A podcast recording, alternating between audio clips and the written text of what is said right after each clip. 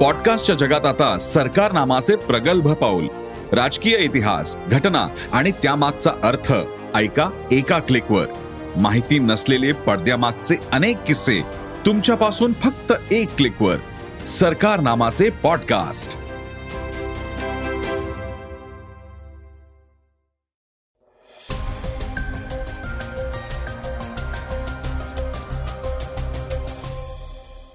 नमस्कार मित्रांनो. मी गौरी कुबेर. आणि तुम्ही ऐकता आहात सकाळचं पॉडकास्ट ऐकूयात महत्त्वाच्या बातम्या. जगावर सध्या आर्थिक मंदीचं सावट आहे. त्यामुळे जगभरातल्या लोकांना जपून खर्च करण्याचा सल्ला जेफ बेझोसनं दिलाय. तर शिंदे गटाला केंद्रात दोन मंत्रीपद मिळणार असल्याची सध्या चर्चा आहे. त्याचबरोबर दिल्लीत लिव्हिनमध्ये राहणाऱ्या पार्टनरची हत्या करणाऱ्या आफताबला फाशी देण्याची मागणी राज्य महिला आयोगानं केली आहे. ही चर्चेतली बातमी आपण आजच्या पॉडकास्टमध्ये ऐकणार आहोत. श्रोत्यांनो आजच्या पॉडकास्टला सुरुवात करूयात तीन सविस्तर बातम्यांपासून.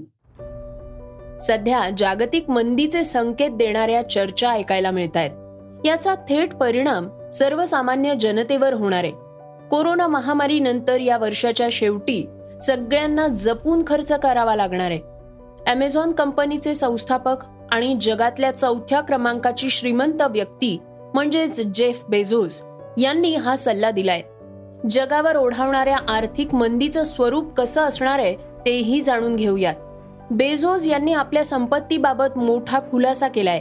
ते म्हणतायत की पुढच्या वर्षी आर्थिक मंदीचं सावट असणार आहे. तेव्हा प्रत्येकानं जपून खर्च करावा. लोकांना पैशाची आणि इंधनाची बचत करण्याचा सल्लाही त्यांनी दिलाय. जगाला सल्ला देणाऱ्या जेफ बेझोस यांचा व्यवसाय तरी नक्की काय आहे? जेफ बेझोस हे ॲमेझॉनचे संस्थापक आहेत. त्यांनी आपल्या संपत्तीचा मोठा हिस्सा कल्याणकारी योजनांमध्ये दान करण्याचा निर्णय घेतलाय.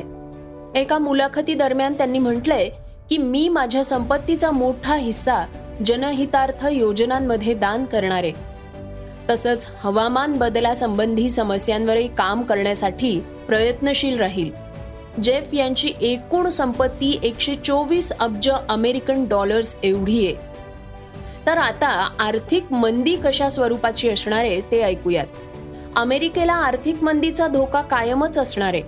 या देशातल्या लोकांना महागड्या वस्तूंची खरेदी टाळणं अत्यंत गरजेचं असल्याचं सांगितलं जात आहे.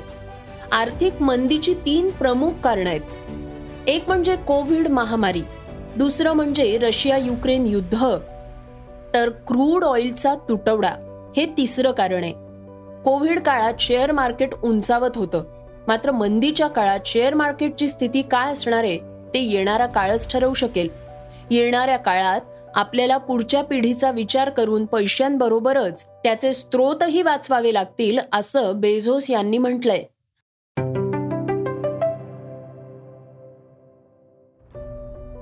पुणे महापालिकेनं कुत्रा पाळण्यासाठी परवाना घेणं अनिवार्य केलंय. तसंच कुत्र्यानं रस्त्यावर घाण केल्यास मालकाकडून दंडही आकारण्यात येणार आहे. हरियाणा गुरुग्राम मध्येही अशाच पद्धतीचा निर्णय घेण्यात आलाय.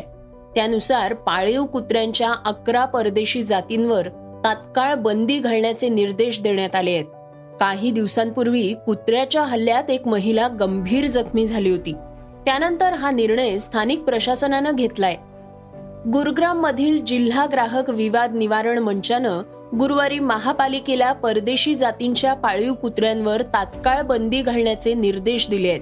या मंचानं American pitbull terriers Dogo Argentino Rottweiler Neapolitan mastiff Boerboel Presa Canario wolf dog bandog American bulldog Fila Brasileiro आणि केन कॉर्सो या जातीच्या कुत्र्यांवर पंधरा नोव्हेंबरपासून पूर्णपणे बंदी घालण्यात आली आहे. गुरुग्राम महापालिकेनं कुत्रे पाळण्यासाठी श्वान मालकांना दिलेले सर्व परवाने रद्द करावेत आणि नोटिफाय केलेल्या कुत्र्यांना ताबडतोब ताब्यात घेण्याचे निर्देश फोरमनं दिले आहेत. महापालिकेनं पंधरा नोव्हेंबरपासून महिन्याभराच्या काळात पाळीव कुत्र्यांची नोंदणी अनिवार्य करावी तसंच या संदर्भात परवाने द्यावेत आणि दरवर्षी किमान बारा हजार रुपये शुल्क आकारावं असेही निर्देश देण्यात आले आहेत. याबाबतची नियमावली काय आहे ती पाहूयात.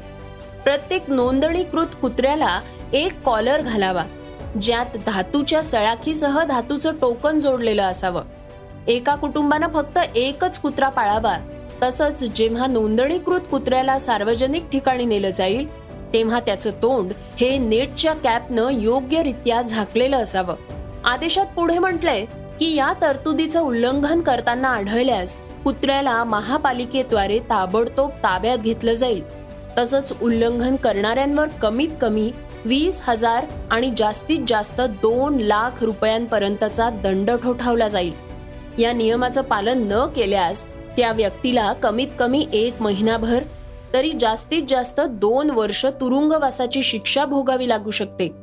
याचबरोबर भटका कुत्रा चावल्यास कमीत कमी वीस हजार रुपये नुकसान भरपाई मिळेल. ही नुकसान भरपाई पीडित व्यक्तीला झालेल्या दुखापतींचं स्वरूप आणि गंभीरतेनुसार दोन लाख रुपयांपर्यंत वाढू शकते.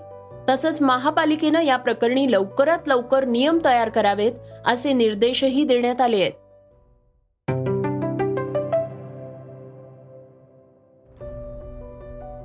राज्यात भाजपसोबत सरकार स्थापन करणाऱ्या एकनाथ शिंदे गटाला केंद्रात दोन मंत्रिपदं मिळणार आहेत अशी चर्चा सुरू आहे. यामध्ये एक कॅबिनेट तर दुसरं राज्यमंत्रीपद असेल. साम टीव्हीच्या माहितीनुसार गजानन कीर्तीकर आणि हेमंत पटेल या दोन खासदारांना ही मंत्रीपदं मिळणार आहेत अशी चर्चा आहे. हिमाचल प्रदेश आणि गुजरातच्या विधानसभा निवडणुका पार पडल्यानंतर केंद्रीय मंत्रिमंडळाचा विस्तार होणार आहे. आणि यावेळी शिंदे गटाला मंत्रीपदाचं हे गिफ्ट देण्यात येणार आहे. दरम्यान केंद्रात शिंदे गटाला मंत्रीपद देताना ज्येष्ठतेनुसार दिली जाण्याची शक्यता आहे आणि यामध्ये गजानन कीर्तीकर आणि हेमंत पाटलांच्या नावाची चर्चा आहे. तर महिला म्हणून खासदार भावना गवळी यांचं नावही आघाडीवर आहे. त्याचबरोबर शिंदे गटात असलेल्या ज्येष्ठांना राज्यपालपदी नियुक्ती मिळावी म्हणूनही बाळासाहेबांची शिवसेना या पक्षाचं केंद्रात लॉबिंग सुरू असल्याचं कळतंय.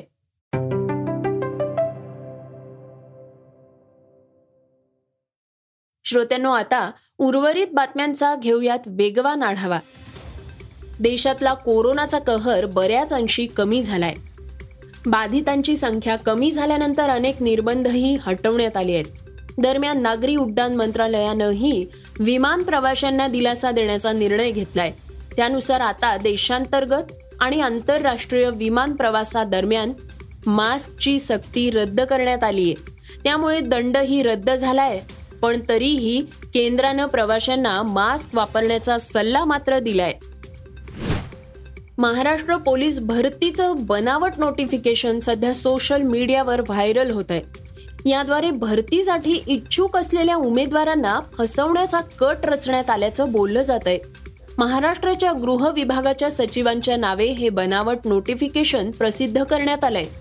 गृह सचिवांच्या तक्रारीनंतर मरीन ड्राईव्ह पोलिसांनी या प्रकरणाची चौकशी सुरू केली आहे. आय पी सीच्या विविध कलमांतर्गत या प्रकरणी अज्ञात व्यक्तींविरोधात गुन्हा दाखल करण्यात आलाय. मराठमोळी अभिनेत्री उर्मिला कोठारेनं सायबर क्राईम मधल्या फसवणुकीपासून सावध राहण्याचं आवाहन केलंय. आपली फसवणूक होणार होती पण वेळीच याबाबत समजल्यानं आपण बचावल्याचंही तिनं म्हटलंय. एच डी एफ सी बँकेच्या नावानं मेसेज करत आपलं बँक खातं ब्लॉक केल्याचं तिला सांगण्यात आलं. त्यानंतर केवायसी अपडेट करण्यासाठी लिंक पाठवण्यात आली. परंतु एच डी एफ सीचं नाव पूर्ण नसल्यानं हा फ्रॉड असल्याचं आपल्या लक्षात आलं असं उर्मिलानं सांगितलंय.